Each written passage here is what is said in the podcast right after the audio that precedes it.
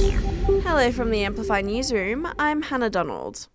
Questions have been raised about what will be done with the land next to Parliament House, now that it will no longer be a Russian embassy. The federal government passed a bill yesterday terminating its lease of the land with the embassy, citing security interests. ACT Chief Minister Andrew Barr says the land belongs to the National Capital Authority, and they will be the ones to decide what it will be used for. We stand willing to work with the Commonwealth if, uh, if they want uh, to return that land uh, to the Territory uh, or for community use. Uh, alternatively, they may wish to retain it. Green Senator Larissa Waters has weighed in on Independent Senator Lydia Thorpe's assault allegations towards Senator Dan Van, saying there needs to be a stronger focus on women's safety. She's told the project it's been a distressing week. Here we are in Parliament House that's meant to be leading the way after having our workplace really brought into disrepute with really strong and incredibly shocking allegations over several years now. And I really thought that we'd started to improve our culture. An inquiry has found Boris Johnson deliberately misled Parliament over Partygate in 2020.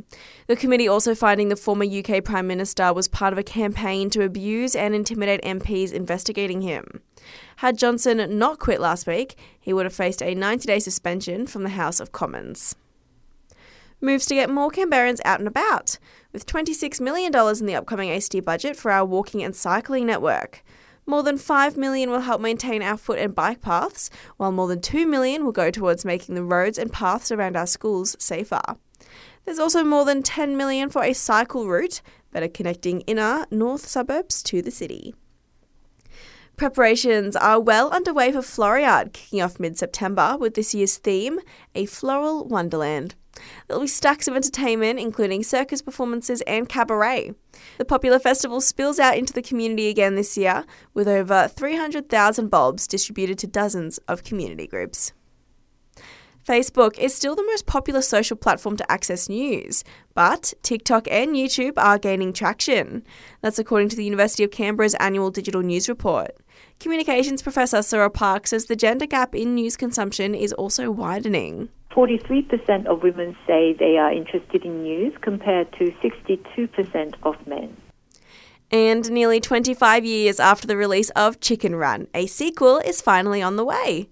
The original, which came out in 2000, is still the highest grossing stop motion animation of all time. The new film will be out on Netflix on December 15. And that's the latest in news. We'll have another update for you right here later this morning.